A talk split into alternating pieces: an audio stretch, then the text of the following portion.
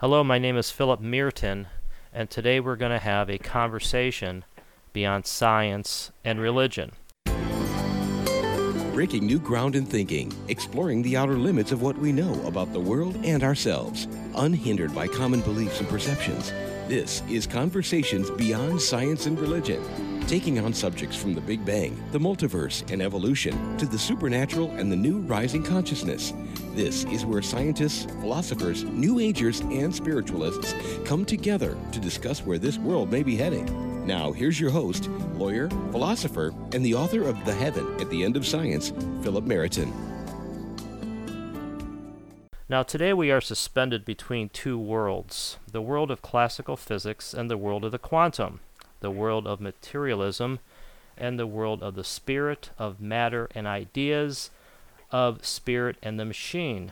Materialism says that the world is a machine operating according to its own power, and that at the root of existence are these little particles, mindless particles that operate independently of thoughts and emotions. Spirituality, on the other hand, is looking at links between the inner emotions and thoughts and the world outside. Now, this di- dichotomy between spirit and matter splits ourselves into two pieces. Modern science, for example, treats the body as a machine, the brain is a computer, and the heart is a pump. As we fix machines by replacing outworn parts, oil squeaky joints, and apply chemical treatments, we do the same thing to our bodies, but we call these treatments different things. We put them in the language of medical science. But quantum theory and spirituality say that there is more to the world than meets our eyes. And indeed, we're starting to see more and more people, visionaries, thinkers, pointing out the connections between mind and matter, between thoughts and emotions and the body, and between thoughts and emotions and the world outside our bodies, such as Dean Radin, and Charles Tart, who've done some uh, amazing research in the paranormal. Among the leaders in this field, among the leading organizations in the field of probing the connections between emotions and the outer world and emotions and its effect on our bodies, is the Global Coherence Initiative, which is the topic of today's show. Now, this is a science based co creative project geared to unite people in heart focused care and intention to facilitate the shift in global consciousness from instability and discord to balance, cooperation, and enduring peace. Joining me today is Howard Martin. Now, Howard has quite a background. I'm going to summarize it here. But to begin with, he is the Executive Vice President for Strategic Development of HeartMath LLC, which we'll talk about a little bit today. He's also on the steering committee of the Global Coherence Initiative. Now, among other things, uh, Howard is the co author of a book which I would recommend. I found it very helpful myself. It's called HeartMath Solution, published in 1999. And Many of you may have heard of HeartMath, and so Howard is one of the founders of this idea. He's also the author of a audio learning program called the HeartMath Method, which he, which he did with Doc Childre. Uh, he's a member of the Transformational uh, Leadership Council, which is an organization founded by Jack Canfield of the Chicken Soup for the Soul fame. This is this organization is made up of leaders in the fields of personal, organizational, and social transformation. He's also a member of Evolutionary Leaders, a group of global visionaries founded by Deepak Chopra. Welcome to the show, Howard. Philip, thank you so much for having me. It's a pleasure to be with you. And it's great having you. Now, now we're going to sort of do this. Uh, I, I think I'd like to start from the small and then go to the big picture. Okay. Uh, you started you started I think in this area through HeartMath, and I think it might be helpful to describe really what HeartMath is. Well, HeartMath really is a system of techniques, methods, and technology, all underpinned with scientific research. It was designed by Doc Childre and those of us who helped Doc found the organizations uh, to really help empower people through these changing times. Uh, we are based in Northern California. We are, have become a fairly large organization. We employ like about 100 people now here, and have alliances with thousands of people all around the world. You know, we do business in like 87 different countries. It's just, you know, it's, it's, it's become a fairly big operation. We do training programs. We, again, develop technology, lots of things that we do here to really do what I said just a minute ago to give people tools and methods and things that they can use to help make sense of these changing times and to really thrive instead of just survive as we go through this era that's generically called a shift. Okay, now let's talk a, a little bit about first of all the shift, and we have we have a we have numerous people talking about a, a shift in consciousness, a shift in awareness. Why don't you tell us what you believe this term means for us? Well, to me, what it means is we are making a dimensional shift in consciousness. In other words, the very fabric of consciousness itself is changing. It's morphing at a very, very high speed consciousness is something you know that's hard to define. You know, if you look up a definition of consciousness, you get almost nothing. But to me, it's this field of information that's beyond time and space. It's nonlinear. This field of information is what we draw upon and co-create with to create you know the basic cornerstones of what we see as reality. Everything from the psychological paradigms that we have embedded in us down to how we function as individuals, how we function as societies, how the systems are organized and structured all that is coming from a field of consciousness that we are then drawing from and co creating with. Well, that field is changing. And so, in turn, everything that we're drawing from it is changing. So, the rules are changing in a sense of how we see ourselves, how we see each other, how the world functions. Uh, it's an era where we are moving from things, big paradigm shifts from a competitive environment to a more cooperative environment, for example. It's a, the type of consciousness shift where ambition without consideration of the whole doesn't seem to work as well as it used to. These are just uh, two examples of hundreds and hundreds of examples of things that are changing. So what's really happening, to put it in, in, in other terms, is a new world in a sense is birthing itself right in the midst of the old one. It's pushing out and the old one's pushing back and we have this friction that happens right now. So we're in this era where we have a lot of duality, a lot of friction, a lot of tension, a lot of chaos a lot of upheaval. At the same time, I think many people are, are sensing and smelling something new within themselves, a new hopefulness, a new adventure, some um, perspective on things.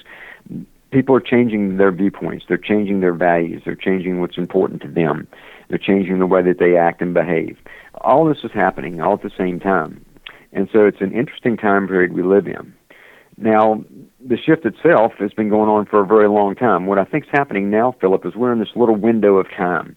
I would just estimate it, and I don't have a, a crystal ball or any scientific proof for this, but I'm estimating it at about, say, 80 to 100 year time period. And we're kind of in the middle of that right now. We've had some years preceding where we are today and some years coming, you know, coming up. From this little window of time where we are making a huge shift in this in this consciousness uh, change uh, unlike anything that I believe we've ever had before in the history of our world. So it's a very, very important time. It's a time of great challenge and a time of great opportunity.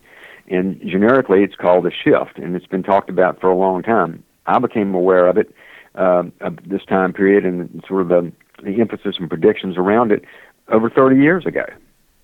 So I've been looking at this for a very long time as a as a, as a very important you know era in in the evolution of our world in the last say 10 years or so it's been talked about a lot more and now leading up through this 2012 year which has been marked as a very you know sort of central year to the shift millions of people around the world are now talking about the shift and so that's I know it's a sort of a long answer to your question but that's kind of how I see what's going on today and, and what's being characterized as a shift. Well, I, I would agree that we live in a very exciting time, and and I, I often wonder whether this is this is sort of like an undercurrent or an under a, a hidden plot to the story uh, that people don't really talk about. And and you know and you and you mentioned I think in in your in your answer there or or that it's something that is coming more and more out in the open. There's more and more people talking about it.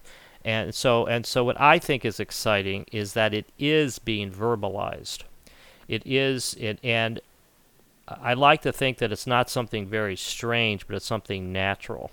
And I'm wondering whether you see this as a natural uh, development or whether there is something that science has done that to, to trigger this shift. I think it's more natural than scientific and things that's been done, but yet we are co creating it. Let me explain to me, the shift is much, much bigger than people realize. It's certainly uh, about a lot more than us, the humans, human race. It's about the planet itself. It's about beyond our planet itself. It goes on to the cosmos. It's a major shift in the whole thing that's going on, and we're in it, and we're we're playing a part in it. So it's happening anyway. Mean, so the shift is going to happen. The world's going to change, uh, whether we like it or not. And the question becomes: is how do we go through that change? Uh, do we go through it? You know, can we go through it in a more kinder, gentler way? Can we confront the challenges that we face that are coming up as we go through, you know, this massive shift that's affecting the actual planet itself in ways that, that benefit us, in ways that are less stressful? That's the real question. So, in the process of this shift that's happening, we have the co creative uh, role in contributing to it in different ways. Uh, and it comes down to simple things for me, and these are simple sort of heart math principles in a way. It's like if the consciousness field is changing and we are co-creating with it, the question needs to be: What are we feeding the field? What are we putting into it? Are we putting angst, fear, separation, division, judgment, those kind of things into the field? Or are we putting more care, compassion, kindness, forgiveness? Are we putting that into the field? Moment to moment, day to day, I ask myself that question: What am I feeding the field? I probably should get T-shirts made or something. You know, maybe yeah. trademark it. yeah. yeah. What are you feeding the field? Yeah. Have you, have you fed the field, the field, today? Yeah. Have you fed the field today? Yeah, yeah, that's good. And that's the co-creative part, and we do that individually. We also do it collectively. Yeah. You know, as a global society, we do it collectively.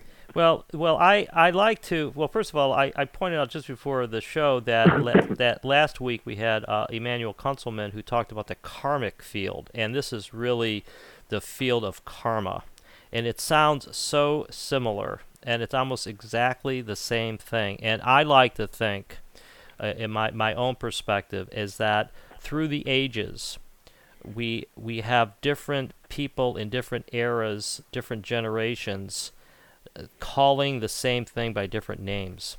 And and and that's why this is that's why in my view this would be a natural shift or a natural evolution. We mm-hmm. have the Hindus talking about Brahma and the one mind and then Buddhism and then we had the Western idealists. I've sort of skipped ahead about 2,000 years there, but but we sort of had the Western idealists talking about the the, the absolute, and we had uh, uh, Pierre Teilhard talking about the omega point, and Aurobindo talking about the evolution to the overmind. We have Ken Wilber with his thing, and and and we have all of these sort of areas sort of to me converging. But what what appeals to me about what you're doing, or what I think is different, is is you use the word science based. And and I and I think that that is very important in this day and age where science is viewed as the most authoritative discipline. So, what, where is the science in in the global uh, uh, coherence initiative? Well, if I may, Philip, let me contextualize this for you and, and all of our listeners today a little bit. You know, our approach here at HeartMath has always been what we call a heart-centric approach, and what we've found in ourselves long before we actually formed organizations, and what we've proven out today, is that we have an intelligence within us. It's called heart intelligence. It's high speed, it's intuitive, it's an intelligence that allows us to really manifest more than we think we usually can.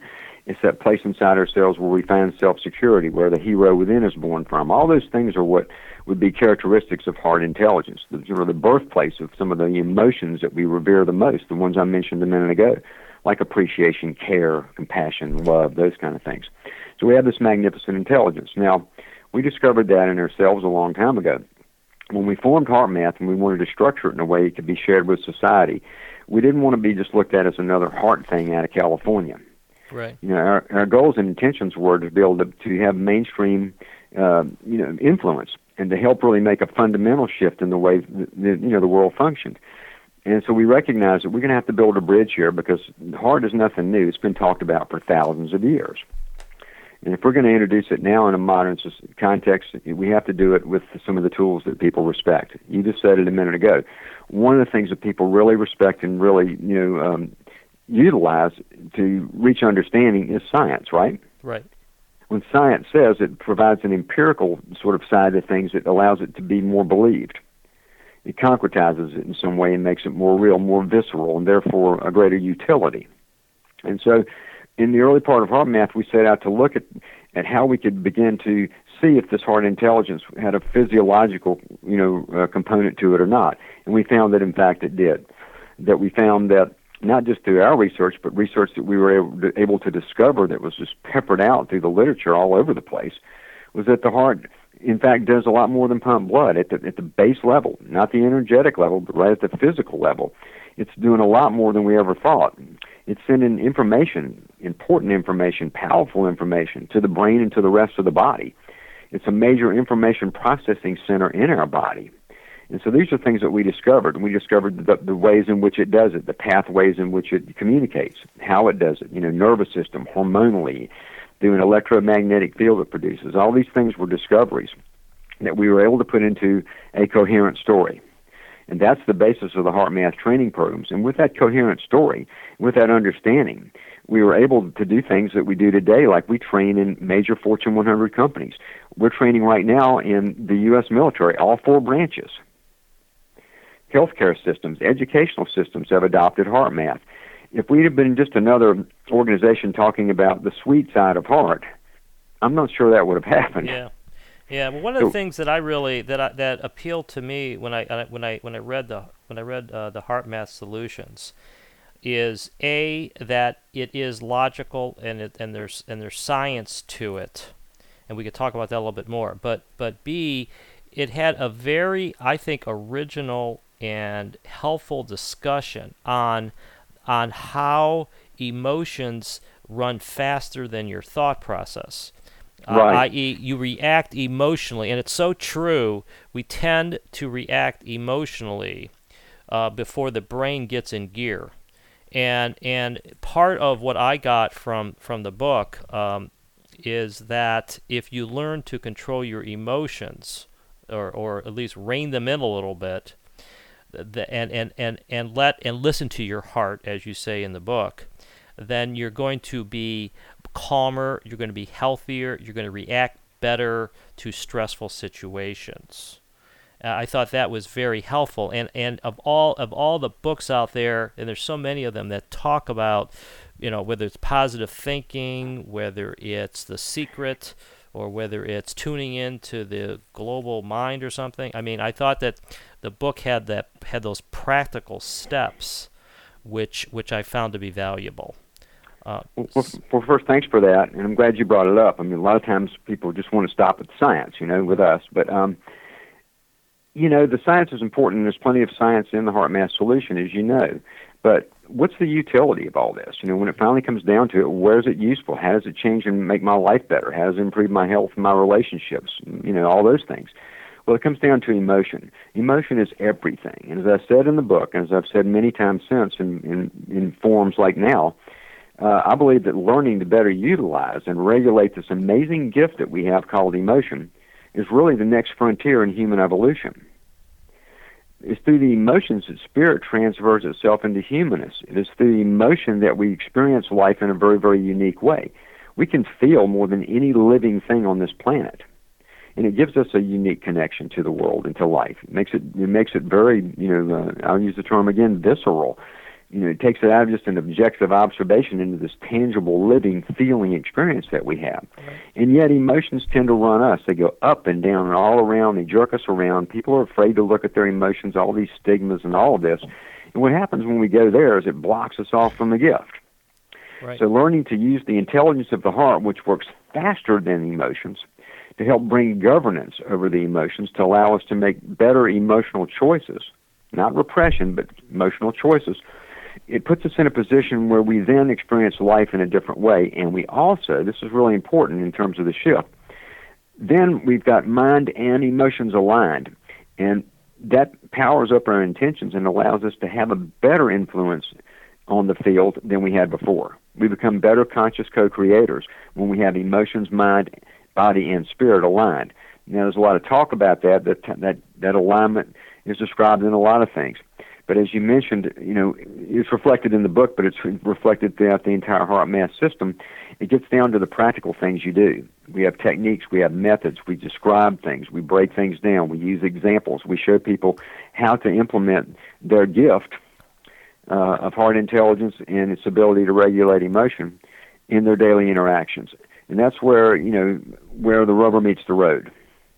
Yeah, and, and I, I think yeah. that's the practical side of heart math. And we underpin it with science, right? And that gives it the empiricalness that I think people need. Well, I- I think one of the the major objections, or and I don't know if objection is the right word, but but I would say doubts about something like heart math and the and the global coherence initiative is that it's is that it sounds and I'm going to put it nicely it sounds mystical or too spiritual or too touchy feely and and and I and of course that is I know that is one reason why you and and others in your organization have have gone to the science to support it. But but one of the points I want to make is that is that the book itself, uh, the Heart Math Solutions, and I'm sure other um, features of your materials have real practical steps that are helpful. And so so even if you're a, a, a complete doubting Thomas, and you say, well, this is all mumbo jumbo here.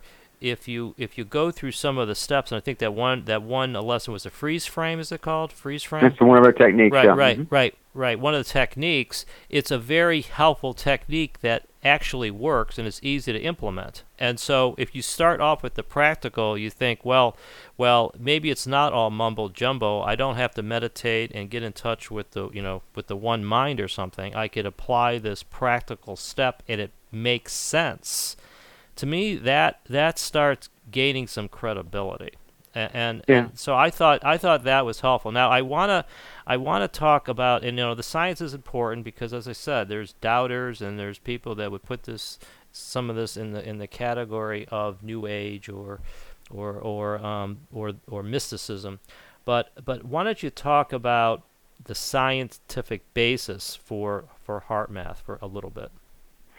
Well, okay. I, there's a lot of angles we could do on that. What I'd like to say, and I'll, I'll talk a little bit about it, Philip, be glad to, but for those of your listeners right now that are really interested in the science part of heart math, uh, you can go to the heartmath.org website, and there's a research tab on there, and you can look at a lot of research papers, a large body of work that our scientists have done. Dr. Rollin McCraty and his team, amazing Right. people, um, and what they've actually accomplished. And there's a you can get the research papers and things there.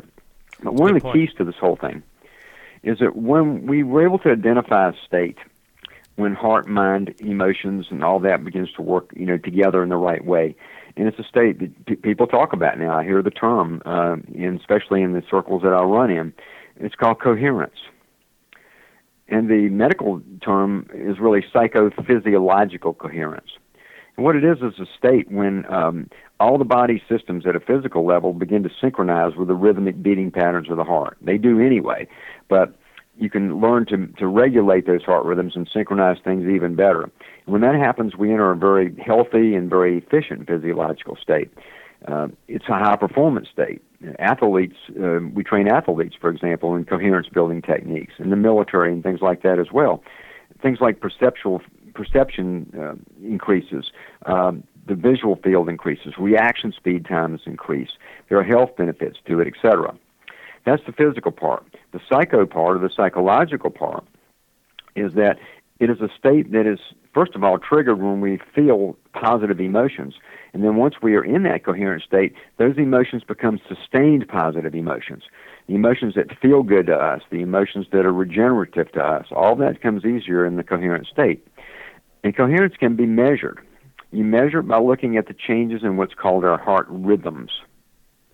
The medical term for what we're measuring is called heart rate variability analysis. What that means is that, you know, we're looking at the timing between heartbeats because that timing changes between every single heartbeat. Our heart does not beat in a steady rhythm.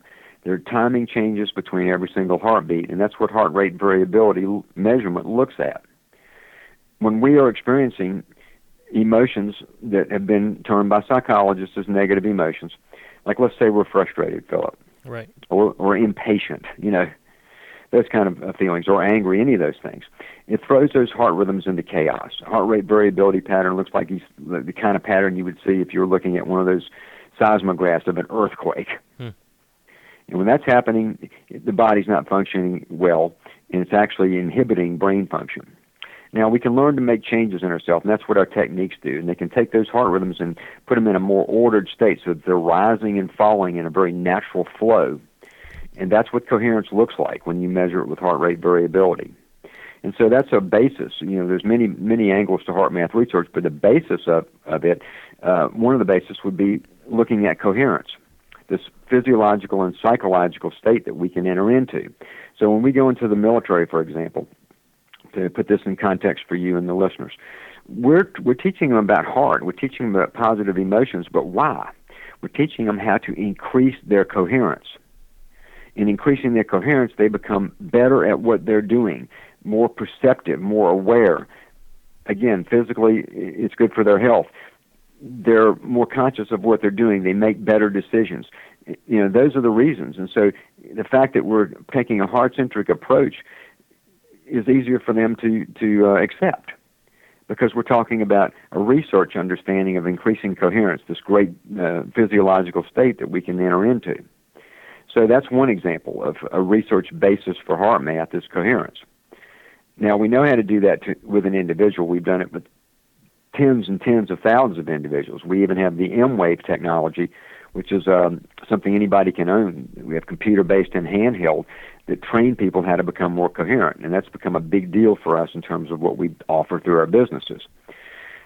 So we know how to do that. We do it well. We also know how to do it in organizations, in, in groups of people. We've done that successfully part of what our show's about today is the Global Coherence Initiative because you know we decided that if we knew how to do it those two ways, let's start trying to create it more globally. Let's take it to the big picture. Right, right. right. I think that I think that's really a, a good step. I, I just want to get clear about something here, and that is the idea is to synchronize uh, thoughts, emotions, with the physical body is or, or, the physical signs in the body is that is that coherence is that what you're saying in a sense yeah okay. what you're doing is you're changing your heart rhythms okay and, so and, that you're okay you're making them be more ordered instead of looking like an earthquake okay okay and by and by more ordered it doesn't necessarily mean more constant it just means no right? it looks like a sine wave you know what okay. a sine wave looks right. like right so it's kind of you know it goes up and then back down like a you know wave. It's got rounded edges to it, right? right? Up and down, up and down. So the heart is steadily speeding up, and at a certain point, it begins to slow back down, and it speeds back up again and slows back down. Instead of in a negative emotional state, it would be speeding up, slowing down, speeding up, slowing down. This okay. jerky pattern. Okay. So, so the techniques that you that you teach in HeartMath, some of which are in the book, the HeartMath Solutions, the goal is to control the heart rate variability.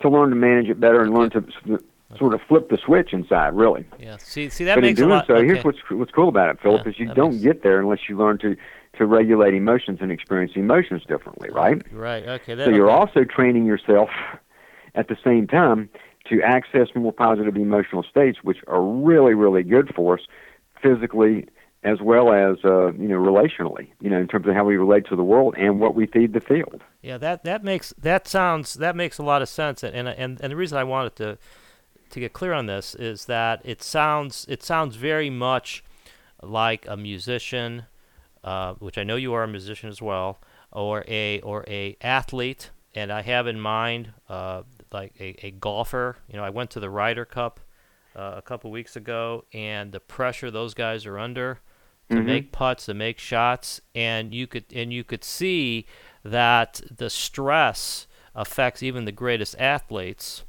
and and affects their body. You know, it's called it's called the yips in putting, That's right. and and, uh, and and and there's another word that I don't like to say, but it's got a, it starts with a C that, that affects every athlete when the, when they're under pressure. And it sounds it's it sounds as if as if part of the goal here.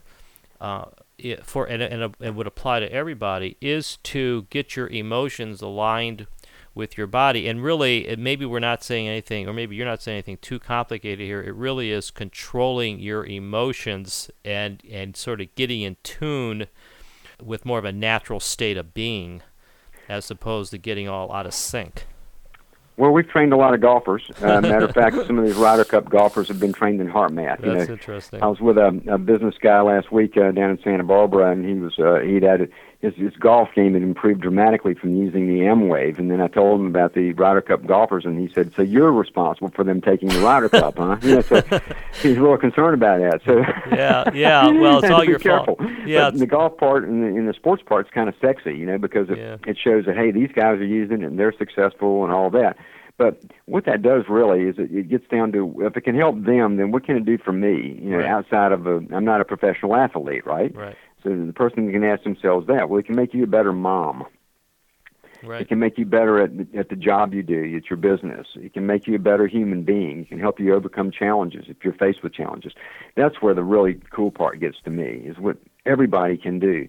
Because what I love about Heart Math, one of the things about it, and, and I'm of course biased to help start it, but one of the things I love about it is we're dealing with something people already have. Yeah, They already have wonderful hearts. It's just they they often are cut off from them. Um, the roar of ambition and survival and the pressure we live under today sort of takes us away from that sometimes. But the journey home's not that far. And when we make that journey back, so to speak, then life can have some amazing turnarounds for us. And that's what I live for, is to see people have those turnarounds within themselves. The other part of it is fun. It's sexy. It's cool. I like all that, and I have fun with it. Uh, but it comes down to why I'm on your show today is I'm hoping that I'm touching somebody's heart somewhere that's going to make a difference in how their life unfolds. yeah. And there's and there's there's no doubt that everybody could benefit from controlling emotions, from from getting from working from the heart more. And you know, as I as I said before, the other the other uh, point I really picked up from your book was this was this concept of thinking from the heart instead of thinking from the brain.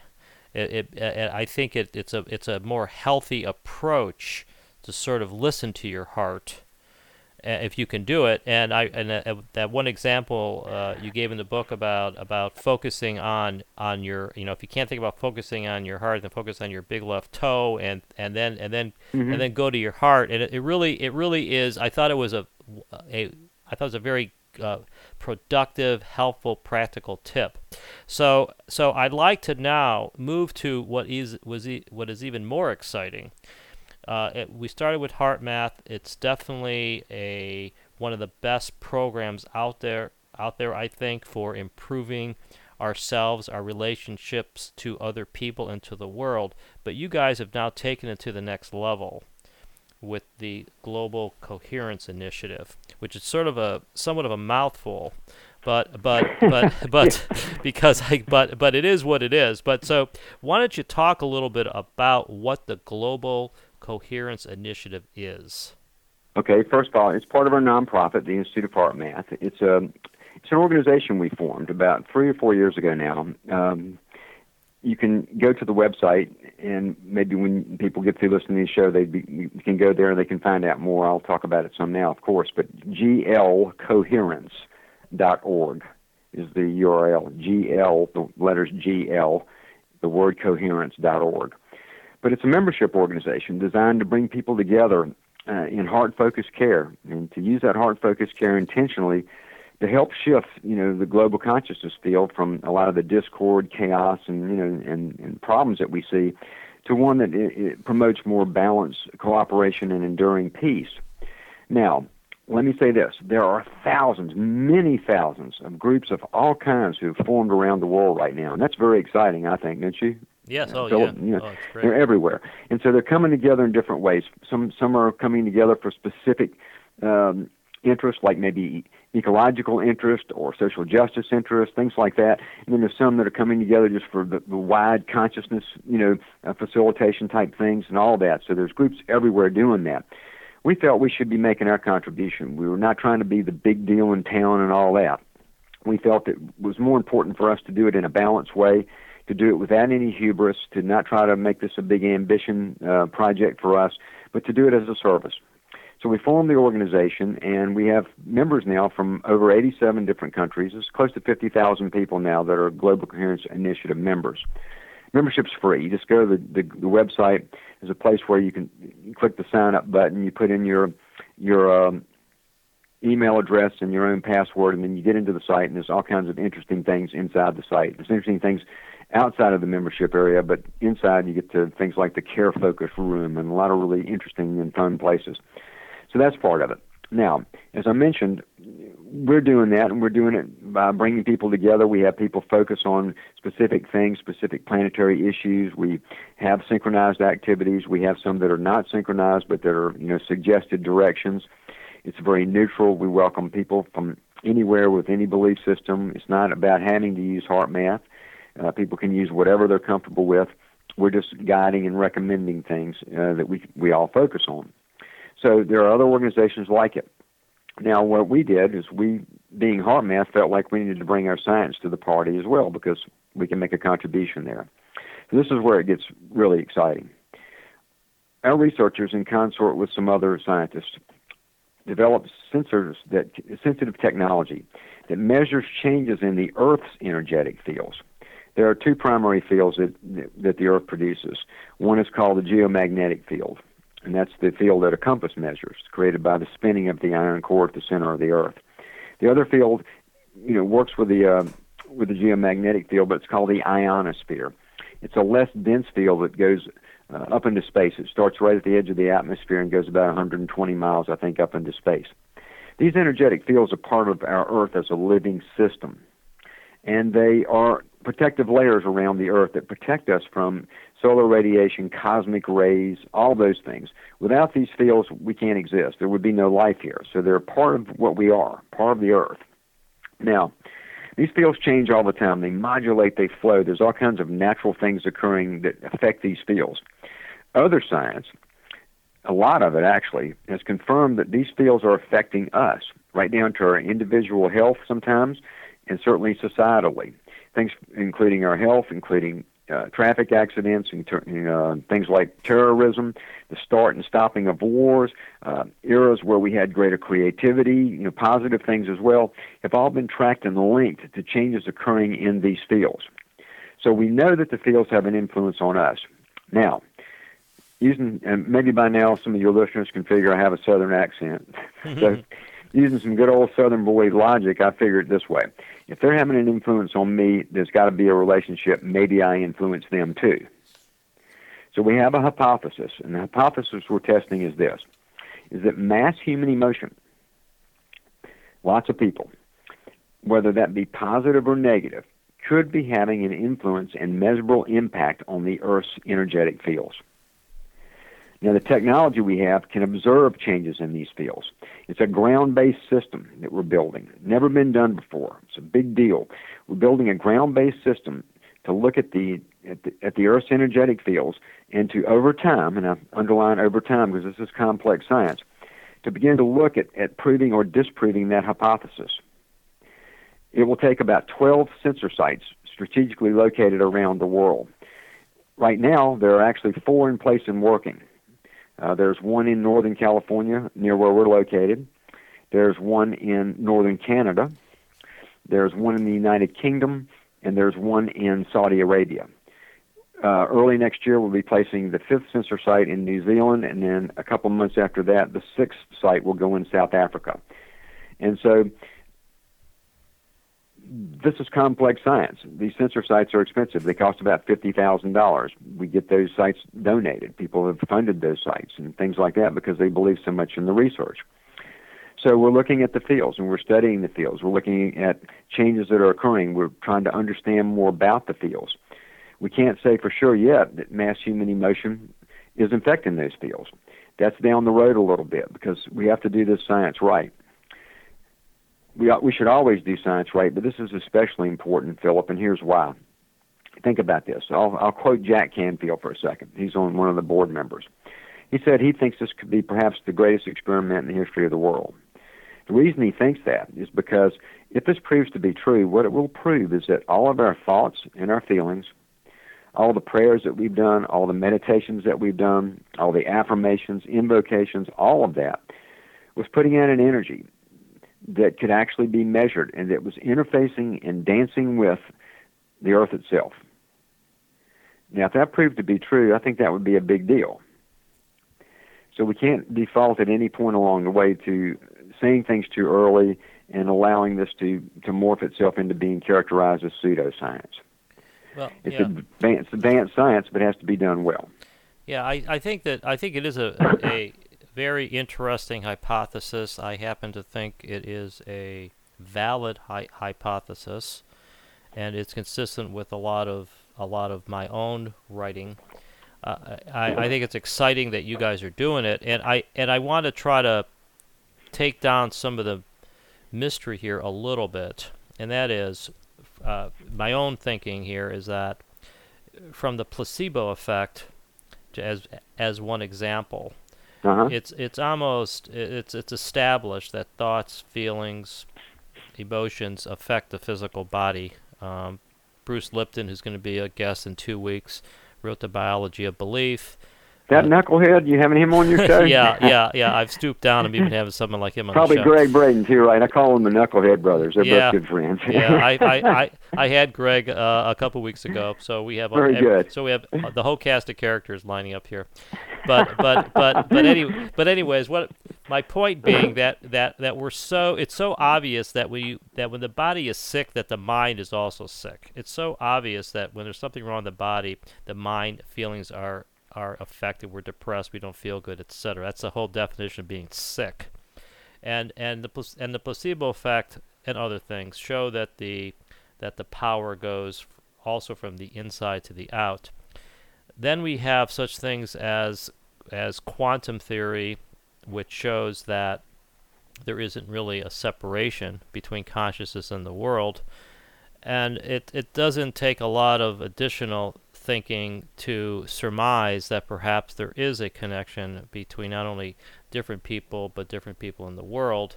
I, I know that's a hypothesis that, that Dean Radin has tested, and I'm sure you're aware of, of uh, you know Sure. the the random number generator, which I Yep. think is referenced on your website.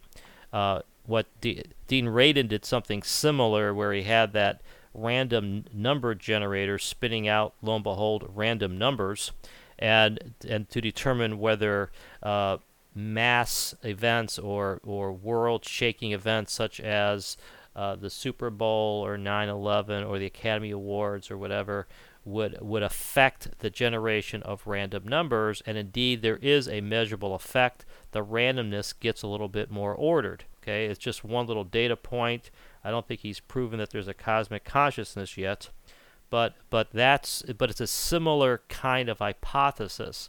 So so I think it I think it is I think it is a fantastic um, experiment, and I, I will be I will be paying attention to it. I, I want to probably ask a question that, that some people may be thinking, which is that uh, this this is nice. It's it's it's very helpful and it's it's inspiring to to talk about a global consciousness and about contributing positively to the field.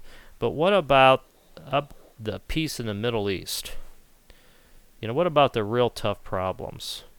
The the problems for you know between the Jews and the Muslims. Uh, that I mean, for I mean, what what do we what do we do about something like that? Well, you know, I think first of all, we're not going to solve it, you know, logically and linearly. It's going to take Yeah. some kind of a higher intelligence approach, isn't it? Yeah, I would agree with And, that. and I think heart has got a lot to do with that. I mean, heart intelligence doesn't belong to HeartMath. That's a big deal. We just happen to language it pretty good. But to me, it's part of the evolutionary imperative that's associated with the shift. And in that, you know, we're moving into a different dimension or different bandwidth of intelligence capacity. So we'll be able to see solutions that we can't see today once we stabilize, you know, in this next phase. Right now, it's it's a tough it's a tough road. What we can do is we can put our heart, focus, care, and intention towards it. And I know that sounds soft and squishy, you know, but we can put our heart, focus, care, and intention towards it, and that's got to help. I mean, my belief is that it does. On a practical level, there are things that are trying to be done. And I'll just give one example, not trying to, to toot our own horn, but one of our people right now is in Greece as we speak. She works with a project that brings together young teenage uh, Palestinian and Israeli girls to begin to work out their differences. And she's done this at this thing her third or fourth time now, and she says it's amazing because they do come in there really polarized Yeah. and afraid of one another. And sometimes they've never had any contact with each other. Yes. You know, I'm not talking about you know, individuals. These Palestinian girls maybe have never been around an Israeli girl, Yes. and they come with fear. They come with all this angst. And over a period of a week, she says they go through amazing transformation. Now they go back into their society as ambassadors. You know, this is a small steps kind of thing, right? Right. But these small steps are leading to to larger solutions. The solutions that that I believe are there to bring this together, but I don't think we see them quite yet. It's like we haven't been able to see into the holographic picture that exists of what that can be. But I believe that's coming. So when we do things like the Global Coherence Initiative, what we're really doing is we're just taking um, hard focus, care, and intention, and sometimes we will apply it to something like the situation in the Middle East, for example. Right. And what we do in that, though, is we take a neutral approach. We don't try to take an approach that is overly prescriptive because we don't know, you know, a lot of things about uh, these situations. So what we do is we have people focus on, you know, helping the highest, best outcome to emerge, for example, um, so that we can have the, you know, the best unfoldment possible and allow things to play themselves out, you know, on a, on a bigger stage than what we can we can see. But we do focus on things like that. That's something we all can do. It doesn't doesn't again immediately solve the problem. Poof, magic, it all goes away. But I think that I'll just put it to, to you this way and to the listeners this way. A belief that I have is a very simple belief, but one that I hold to strongly, and it's this no love is ever wasted. The more we put that out, the more effect that it has. It never, never is wasted. So I can love those people from a distance. That's the best I can do right now. I can't do any more than that, you know. And uh, but I think that that is important in and of itself. That I do that and that others do that because from that, from the consciousness field itself beginning to change, we will then draw from it some solutions to something like that problem. It's obviously a huge point of tension, isn't it?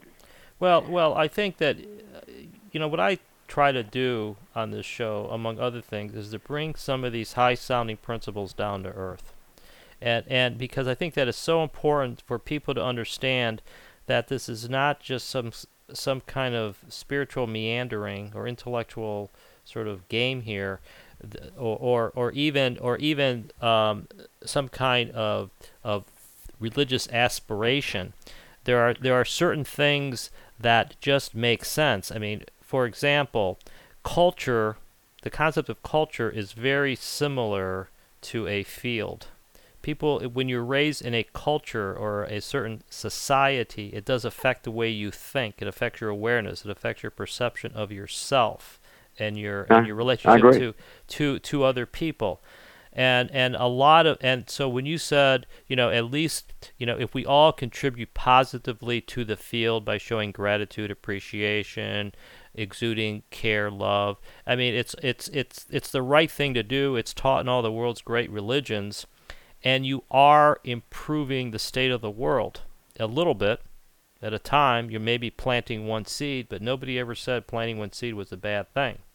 And and so and so it really is it's and and and at the same time we are changing culture. You you could change your your own household, and I think it. And, and I, I'm reminded of a couple, a couple things here. One of them is, and I won't get it right, but Confucius had that saying, something like, you know, I'm gonna I'm gonna summarize it. When there when there's peace at the home, there there's peace at uh, on the earth. If you start small, if every home has peace, and then every community does, then every uh, county, then every state, then every country, it sort of builds from the small to the large. The other thing is the Einstein quote that people use it all the time, something like, "You can't solve a problem using the same level of consciousness that created the problem." That's right. It's very it's very similar to the to the problems we have in the Middle East, which is, as you said, you've got to rise above. They, you have to rise above that level of consciousness that created the problem. I think that Einstein was was right on more levels than he might have imagined. I don't think it. I don't think his thought just applied to to physical scientific theories, but I think it might also apply to social problems. Um, That's true. He, yeah, I agree. He was he was right about that exactly. Yeah, and I've quoted that before, and it's just kind of what I was saying earlier. We're not going to figure out the Middle East the right. same way we we got there, right? Right. right. It's going to take some new thinking, and I think that new thinking is coming. Um, and I think it's it's all part of the consciousness shift unfoldment that we're going through, and it just has to be given some time for it to play out. But I do believe it's headed in the right direction. And and here's why I believe that is like there in the midst of all these problems that we see, and those things are front and center for us all the time. There are so many people, and I have I have the advantage of getting around a little bit, so I'm out there in the world some in different parts of the world, and there are so many people who are doing so many wonderful things and who are, are very aware and very conscious beings. I figure this is like enough of us are doing that already to have offset some of the major problems, and we're just through the play out phase right now. Right. I'm actually I'm actually really positive about the direction of the, the future of our world. I'm, I'm also a pragmatist. We got some some hard road to walk. There's some problems that have to be solved, and they're not going to be solved overnight. So it isn't, isn't a picnic that we're in right now. But I also feel we've already crossed an energetic line of some kind. That it's allowing this to emerge more quickly now, and, and these solutions to show themselves more quickly. I think that's actually happening. Well, I, I don't think there's any doubt. I mean, one of the points that, that I make on a couple shows is that if you look 25, 30 years ago and you look in the book on the bookshelf for uh, books in this area, you know, you had uh, Norman Vincent Peale with Positive Thinking, you had the Tao of Physics, you had the Dancing Wu Li Masters, you yep. had you had uh, Earl Nightingale, and you had a couple other folks like this. Now there's entire shelves, there's entire sections in bookstores with, yeah, sure. with, with books They're on everywhere. This, on every, everybody. There's so many people looking at this from from different angles and coming to the same conclusions. And and so I, I don't think there's any doubt that there is a shift, a rise in consciousness happening. Uh, I think it's I think it is a very exciting time to be in. Uh, I I like to uh, before we close just ask you uh, one question. You sort of have, have answered, but but but for those folks uh, who are listening who want to you know increase their personal coherence, uh, um, or or to help help contribute to the field and create more global coherence, uh, what can they do? Here's what I like people to do. The first thing I'd like you to do is go to the Global Coherence Initiative website and and, and become a member if it appeals to you. And the reason for that is, is regardless whether you have any money or wanted to spend any money or do anything, you can join that for free, and you can you can utilize the power of your own heart to help, and you can join with others in 87 different countries around the world to collectively make a difference in the field. That's the first thing. The second thing, if you really want to learn HeartMath, you can find out about it at the heartmath.org or heartmath.com sites. I will say that for individuals, people that are listening now who want to learn this system that we've talked about, we have a whole curriculum called Heart Mastery, which you take from your house. You listen to some some really cool pre pre-recorded um, classes that have workbooks that you download, and then we have live discussion groups every single week. So this it's a combination of self-paced learning and live interactive learning and that's the way people can learn it. If you're sitting at home right now listening to to Philip's show, you can learn it that way. So you can find out about Heart Mastery and join that. But you can find out about a lot of things about HeartMath on the heartmath.com or heartmath.org site.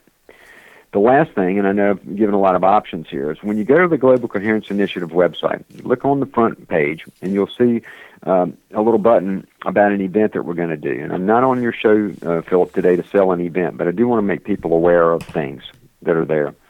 Uh, there's an event we're going to do. We've never done one like this before. It's called the Heart of Transformation, and we're going to do it the first week in December down in Mexico, right in the heart of Mayan country. And we're going to do it at a nice five-star resort, all inclusive at a reasonable price.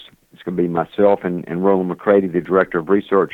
We're going to learn heart math tools and techniques. We're going to explore the science of the energetic fields and all of that with Roland, the real scientist. We're going to play. We're going to do fun things. We're going to have people give everybody opportunity for re- relaxation, regeneration, and, you know the beauty of what's down there. And at night we're going to get together and we're going to do heart focused activities to feed the field. And that's something that you know people can do. But if you can't do any of that and don't want to learn heart math, none of that, that's fine. But I would encourage you to become a member of Global Coherence Initiative, just so that you have an opportunity to join with others and to to join hearts really and let's all work together to feed the field uh, with uh, the best of us, the best that we can bring to it, and that comes from our hearts. And if we do that, and that's all we do, I still think that's a major contribution, and uh, I would applaud anybody that would endeavor to do it with great respect. And and I, I, I like to I like to thank you for that, and I, I just like to add that that with with HeartMath and with the Global Coherence Initiative, I think we're seeing some of these new ideas in science and spirituality being brought down right in front of us, right right inside of us, at our hearts, our feelings, our thoughts and emotions, telling us how to control our emotions, how to be better people, how to get in tune with ourselves, and then we bring that out, and through the through Howard's uh, global Coherence Initiative, they're they're they're bringing the message globally, and and and we could call it an experiment. And and and Howard, you called it an hypothesis, which I think is great. We could call it hypothesis, but but we're never going to know if it's true unless we test it. And and, right. I, and and I and I think that that's that's that's the message here that uh, that on this that in this show we're trying to bring open-minded people who are thinking outside of the box. We know we have problems out there. We know that we have a lot of people in their boxes, in their categories, in their cultures, nationalities, buildings, uh, places of worship that, that, that believe that there's never a way to bring things together. But it's pretty clear that this is one way to do it. The Global uh, Coherence Initiative is one way to do it. It builds upon Eastern tradition, the perennial philosophy uh, of Aldous Huxley, and, and a lot of great thinkers who who are going down the same path. And so, so I'd like to thank you, um, Howard. Uh, you've you've given your website. Those who want to follow up, there's plenty of other leads here, but uh, it's been a it's been an engaging conversation, and uh, and I personally learned a lot. One last plug for you. Uh, uh, the Heart Math books and the and the website it, it is is very practical stuff. So so for the doubters, I, I, I recommend a couple techniques. I tried a few myself uh, actually today, and they tend to work, believe it or not. So once again, Howard, thank you for your time. Doing shows like this, he's doing this as a service. I'm sure, Philip, you you, you have to put a lot into this, and I think uh, I want everybody to really appreciate that as well. You give me a chance to be able to express what I feel like I need to express in my service, and for that I am appreciative. No problem. It's been a pleasure talking to you, and we'll see you next week. Uh, this is Philip Merton. This is Conversations Beyond Science and Religion. Thank you for listening. You've been listening to Conversations Beyond Science and Religion with Philip Meriton. To find out more about Philip and his new book, The Heaven at the End of Science, visit heavenattheendofscience.com.